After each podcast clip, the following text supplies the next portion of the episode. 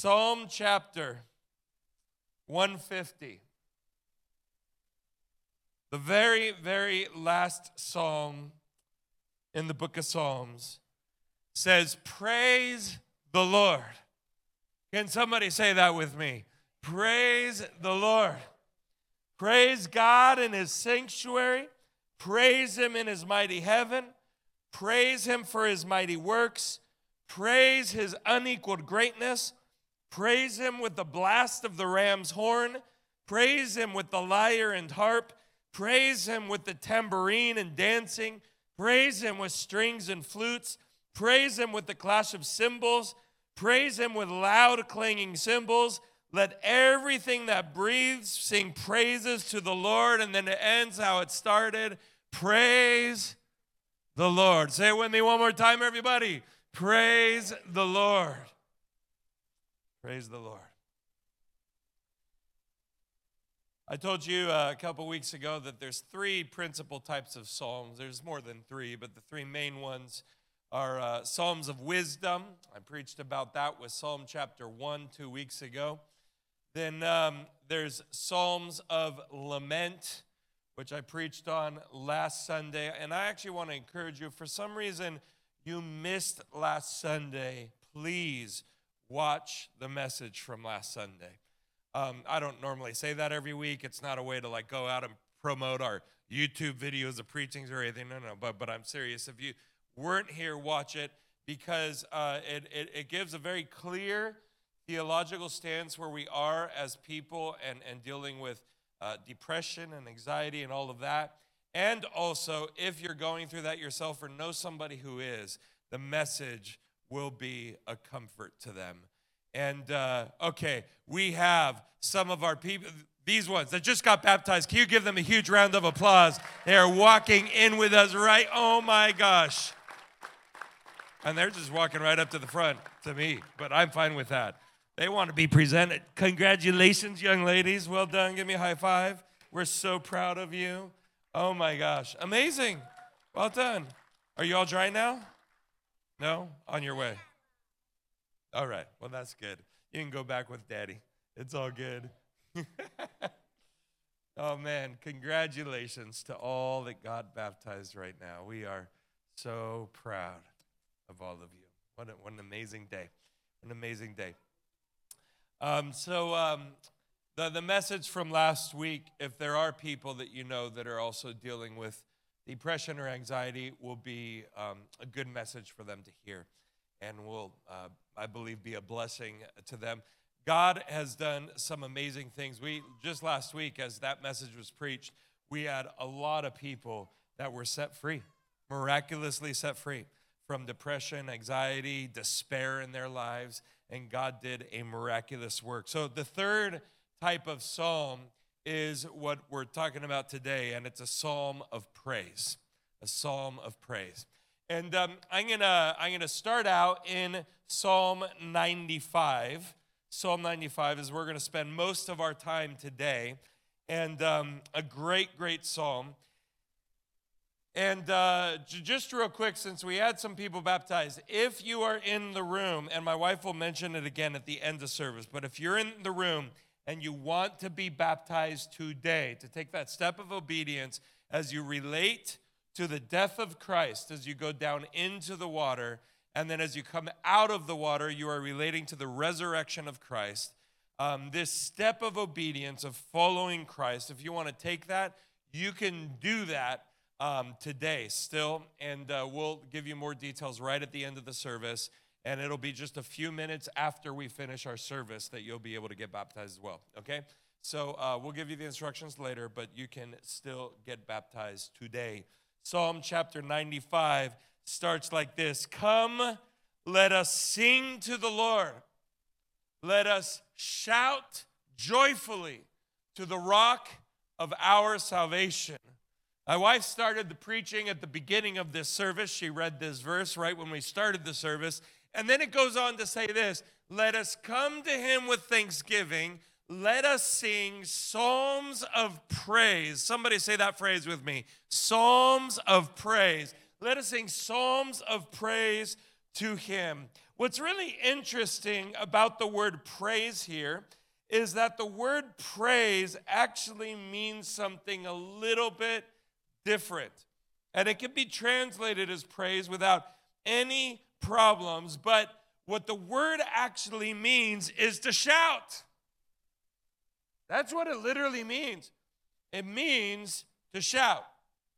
And actually, with it, it's kind of like when an army, you know, it gets together and they're about to rush and go fight the enemy. And it's literally in part of this definition, it's the idea of the war cry, where all of them just, you know, have this loud shout as loud as they possibly can as they charge towards the enemy.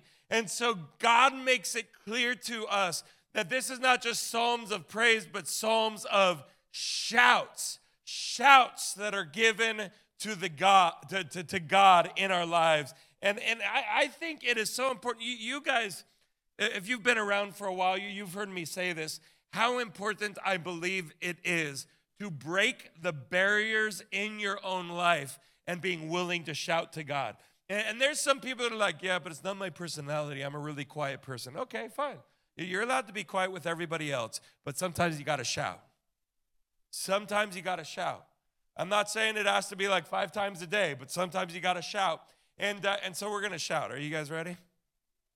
I mean, I mean, he tells us to do it, so I just figured we'd obey, right? We've been singing about obeying. My wife prayed about obeying. People got baptized, which is obedience. So I figure it's a good day to obey. Yeah.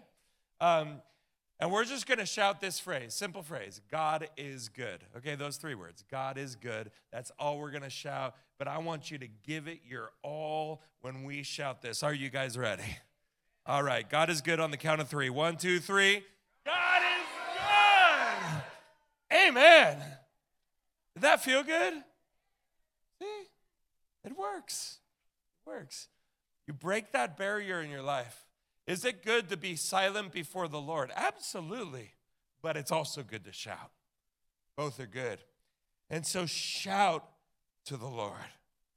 Why? For the Lord is a great God, a great king above all gods. I want everybody to read that verse with me. For the Lord is a great God, a great king above all gods. So the reason we shout is because He's a great God. We shout because He's a great King above all gods. And as I was reading three, uh, verse three, um, uh, preparing for the message, let me just tell you something. The different things randomly stand out to me. I, I, I don't necessarily know why, except for it's got to be the Holy Spirit. Um, but, but as I study and look at things, and, and, there's not always a reason why, but just things stand out. And, and the second part, the second phrase here, a great king above all gods, stood out to me. It really stood out to me. And so I, well, what I did is I, I took that phrase and I started looking to see if that phrase, the whole phrase as it's written, exists in the rest of the Bible. And there might be some better uh, Bible study people in here that could find it, but for the life of me, I could not find that phrase anywhere else in the entire Old Testament except for Psalm 95, verse 3, for uh, the, the phrase, a great king above all gods. Read that phrase one more time with me, everybody. A great king above all gods. And so I couldn't find that anywhere else, anywhere else at all. The closest that we get to it is actually in the New Testament when Jesus says a phrase like, Seek the kingdom of God above all else. Um, some people say, Seek the kingdom, you know, first, but but seek the kingdom, the kingdom above all else. You have the kingdom above all else. And in verse 3 here, we have a great king above all gods. Now, the word gods here is the word Elohim. And the word Elohim in the Old Testament is used sometimes in reference to God Himself. This is actually what we as Christians believe is one of the strongest proofs of the Trinity in Scripture that God is the Father, the Son, and the Holy Spirit. And while we can teach on this and talk about it, let me just make clear how we and we sing about this that God is three in one, right? And and and we affirm this as our belief. And and some go, wait a minute, but you believe in three gods? And the answer is no, no, no, we don't. We believe in one God, but He is as three persons. And, um, and, and if you're like, well, I don't understand it, let, let me just be very clear. There is not a theologian on the planet that fully understands it. We believe the Bible teaches it, and we will fully understand it when we're home with Jesus. But the word Elohim is a plural word for gods, and so it's used as a reference to God in the plural form in the Old Testament, but it is also used in the Old Testament as a reference to other gods, gods of other nations, okay? So what we have here is a great king above all Elohim, all the other gods of all the other nations. Now, does anybody like Marvel movies? A few, a few. All right. Rest of you just don't get out or something. I don't know. I'm sorry. I'm, I'm messing. I'm messing. Pastor offended me today. Um, I love Marvel movies. I, I, I enjoy them, and uh, and it's absolutely biblical for us to do what we can to take care of the earth. I mean, that is absolutely true and biblical, and, and so we do that to the best of our abilities. But what's really interesting to me is that as I listen to some people talk about it, they'll say things like, and I've heard this now in my life for the past 20, 30 years the earth will end in 10 years.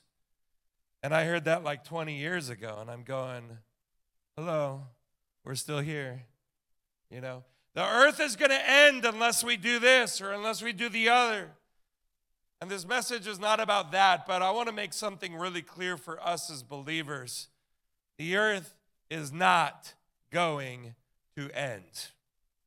Everything is going to be okay because we have a great king who is above all. And, and it's so easy to get worried and to be concerned and to be stressed out because of things that are outside of our control. And people talk like this. And, and let me just make clear that our God, who made the sea and the earth and the mountains and everything else, He sustains it with His hands. Our God is not walking away. In fact, scripture tells us that there will be a new heavens and a new earth. Some people, some theologians believe that will be this earth renewed. Others tend to think that it might be like another earth somehow somewhere else. Um, I, I tend to lean more towards the this earth will be renewed. But let me make it even more clear. If God, for some reason, wanted to take out this one and build a new one, well, He's God, He can do it. I'm not worried about it either way. He's got, as we sang as kids as I grew up, He's got the whole world in his hands. And he really does. But the reason why this is important for us is to also understand. And you know what? When, when I go to the beach, a lot of times, I, I decide to have a fight with the ocean. Have you ever done this before? And I'll, I'll, stand in the water and I'm like, I'm going to beat up the waves. I know some of you have done this. And you're like right there and you like punch the waves. And you know what the thing is? the waves always win. It's the craziest thing.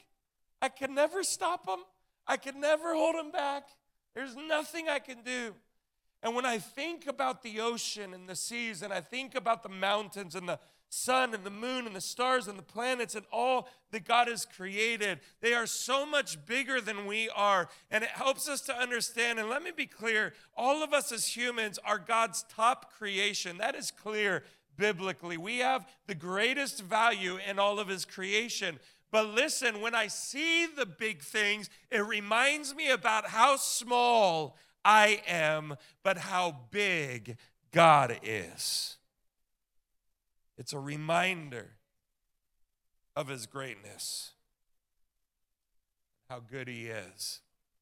And it says this in verse 5 right at the beginning the sea belongs to him. Belongs to him. And and and this part of the verse just kind of leads me to the idea that is true throughout all of scripture that everything everywhere belongs to God. Everything everywhere belongs to God, and that includes each and every one of us. We all belong to Him. And if you need proof for it, we go to verse 6 because watch what he says in verse 6 Come, let us worship and bow down. Let us kneel before the Lord our Maker, for he is our God. We are the people he watches over, or as the song, worship song says, the people of his pasture, the flock under his care. We belong to Jesus. Could you tell somebody you belong to Jesus? And this is absolutely important for us to understand the idea of worship. The idea of worship is that we belong to Him. And He says this right at the second part of verse 6 let us kneel before the Lord our Maker. That word kneel in the Hebrew is the word barak. Barak. And that word barak in the Hebrew literally means to bless. And you're going, wait a minute, but it says to kneel, not to bless. Explain it. That word is a word that's used, barak, many times in the Old Testament and is very specifically used when a father would bless his firstborn son, giving him the inheritance when the father was about to die. And um, in, in, in, many cases, what would happen and what's included in the word barak is that the father would actually get on his knees and bless his child. Or might even, in some cases, place his child on his knees in order to bless his child, depending on the child. I'm sure if the kid was, you know, 25 years old and weighed 300 pounds, I don't know that he'd be doing that, you know, but. And, um, and so he blesses by kneeling and giving an inheritance at the point of death. This is important. Barak. Everybody say the word Barak. Now, this is important because the reality is, is that God baraks us. Because you and I have received an inheritance from God. We receive blessing from God. How many have been blessed by God in your life? Barak.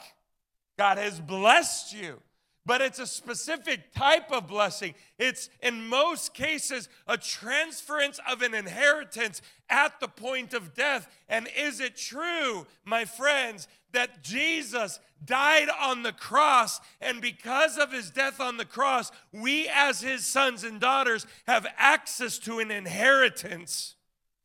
God baraks his children.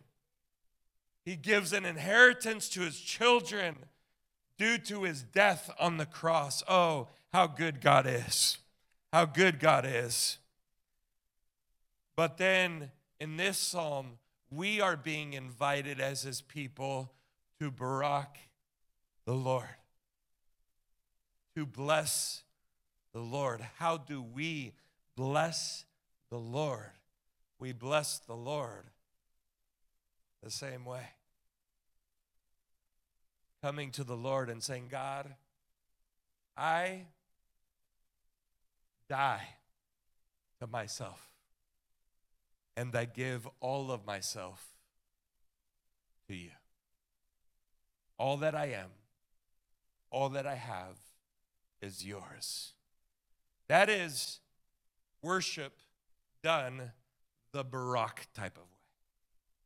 And if you actually pay attention to this here, what, what, what you see is it begins in verse 1 with singing and shouting.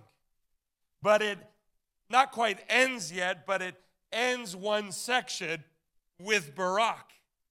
That's the last idea of worship that is given in this psalm is in verse 6 when it says, Let us kneel, let us Barak. So it begins with singing and shouting, but it ends with God owning our very lives, with us giving everything to Him, with us saying, God, I belong to you, my life is yours. It moves from singing to action in our lives.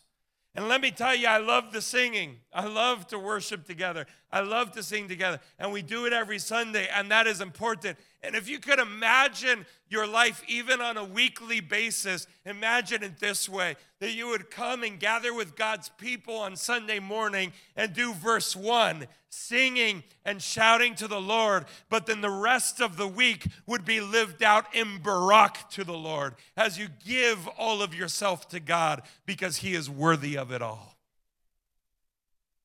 That would be a picture of a life that is given over to worshiping the Lord on a regular and consistent basis. I want to pause here for a moment and talk again about the goodness of God. I'm going to go to Psalm chapter 136.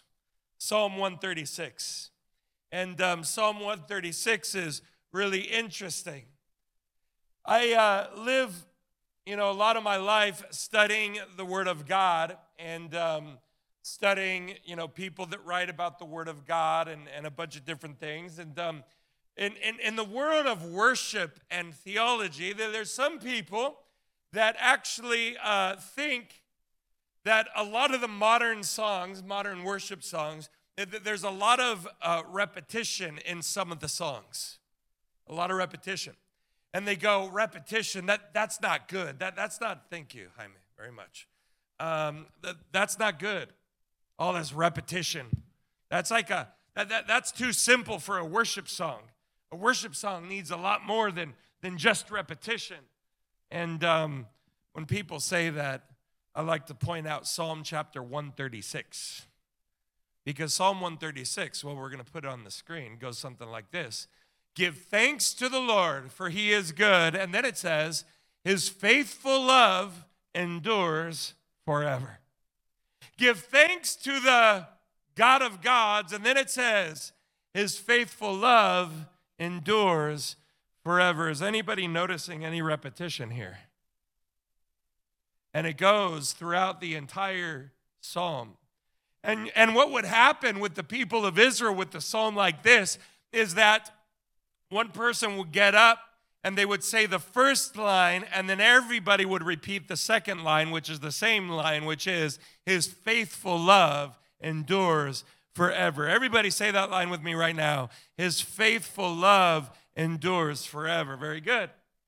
And so, what would happen there would be like a call and a response with the congregation, and we're going to act like the people of Israel for a few minutes. Is that okay with everybody? All right. And so I'm going to say the first line, and then you're going to repeat the His faithful love endures forever. So let's go to verse 3 and let's do this. Give thanks to the Lord of Lords. There we go. Give thanks to him who alone does mighty miracles. Give thanks to him who made the heavens so skillfully. Give thanks to him who placed the earth among the waters. Give thanks to him who made the heavenly lights, the sun to rule the day, and the moon and stars to rule the night. Give thanks to him who killed the firstborn of Egypt. And, and, and so, right here, the, the, the, the psalmist begins moving it and making it even more personal. He starts with all of creation, but now he brings it down to the people of Israel and how they were rescued from Egypt. And he goes on to the, the, this next phrase in verse 11 He brought Israel out of Egypt, and you say, He acted with a strong hand and powerful arm. Give thanks to him who parted the Red Sea. He led Israel safely through. But he hurled Pharaoh and his army into the Red Sea. Give thanks to him who led his people through the wilderness. Give thanks to him who struck down mighty kings. Give thanks to him who gave his life on the cross for us. Give thanks to the one who rose from the dead. Give thanks to the one who heals all our diseases. Give thanks to the one who provides for all our needs. Give thanks to the one who gives us air to breathe. Is anybody grateful for the great God that we have and all that He has done in our lives?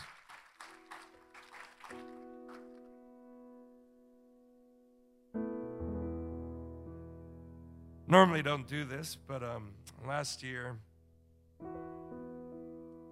wrote a song, and um, it's a really simple song, not a complicated one. And it was just a a simple song about the goodness of God and the great things He does for us, and um, the desire to just simply worship Him. And it goes like this Lord, you are so wonderful to me, so pure and holy. Lord, you are Lord, you are so faithful and so true. Lord, there's none like you. Lord, you are. Why don't you sing that with me? Lord, you are so wonderful to me, so pure and holy. Lord, you are, sing it again. Lord, you are so faithful, so faithful and so true. Lord, there's none like you. Lord, you are. Chorus goes like this. The holiness righteousness I find in you, my God. Your presence, Lord, is marvelous. It overwhelms my soul. Let's sing it, oh holiness. The holiness,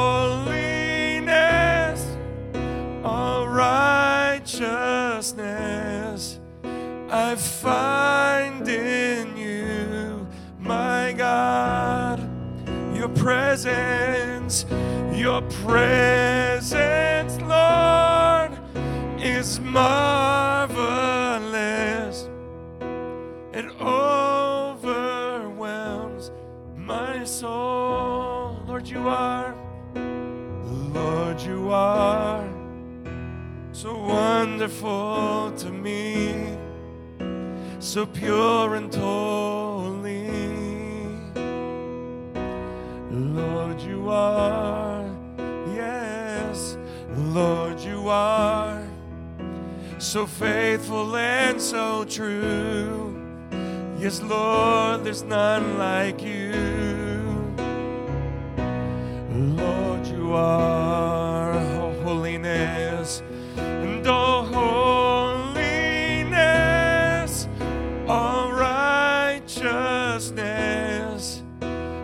find in you, my God. Oh, your presence, Lord, is marvelous. Yes, it overwhelms my soul. Your presence, your presence,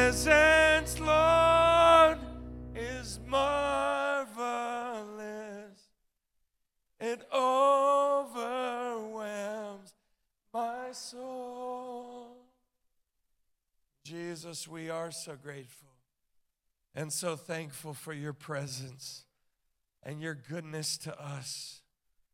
Lord, this life throws at us the most difficult things and the craziest things, but you, you continue being good. You are good in every season of our lives. In the good times and the bad times, you remain good. And we worship you for who you are, and we worship you for all you do. How many can say amen to that? Psalm 95 finishes in a bit of a different way.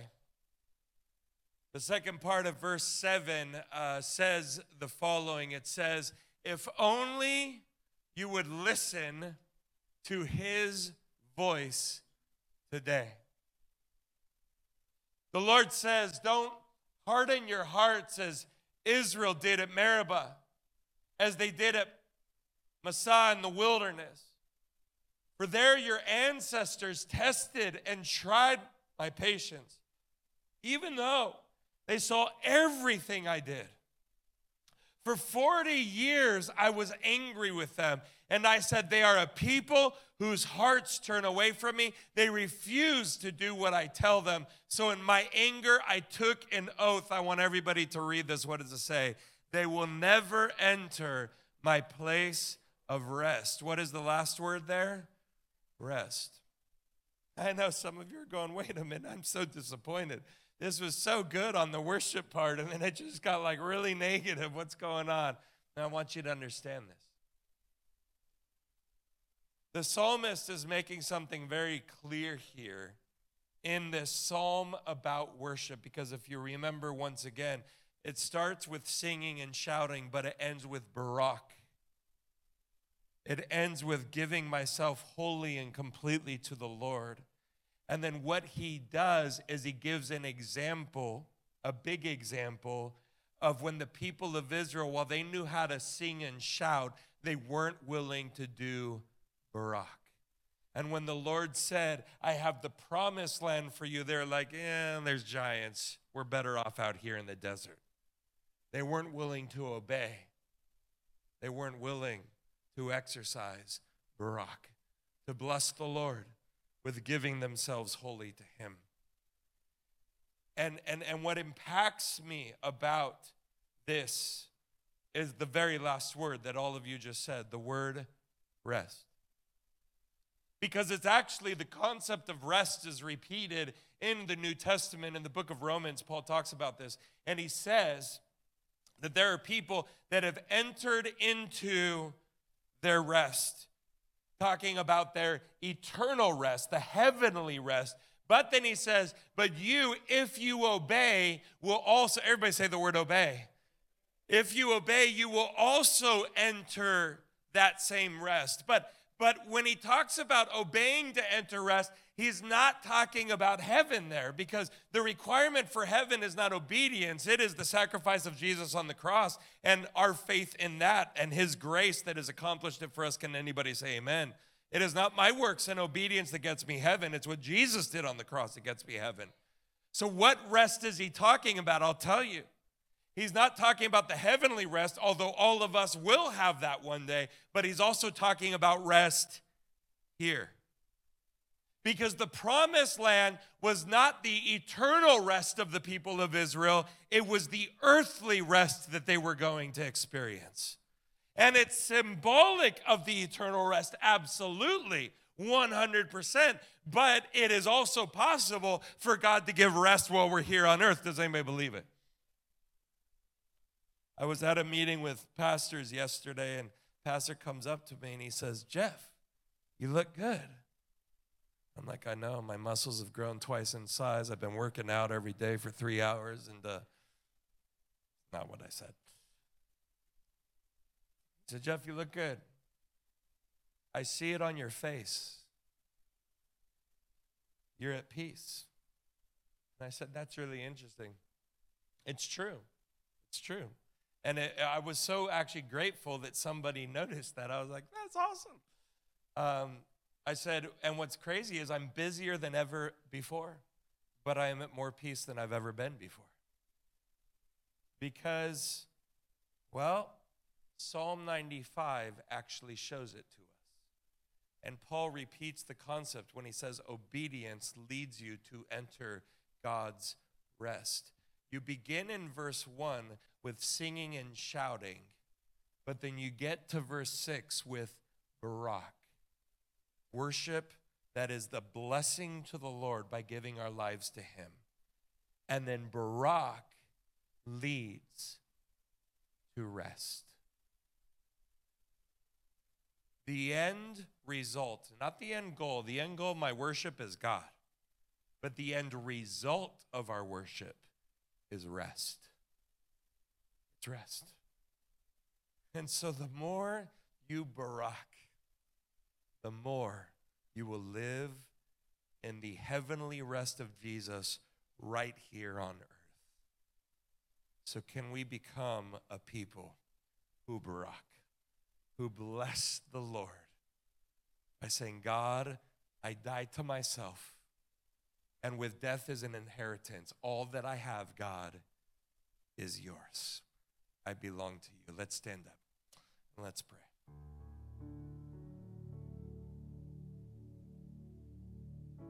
Jesus, today we are so grateful and thankful to you, for you have been so good to us.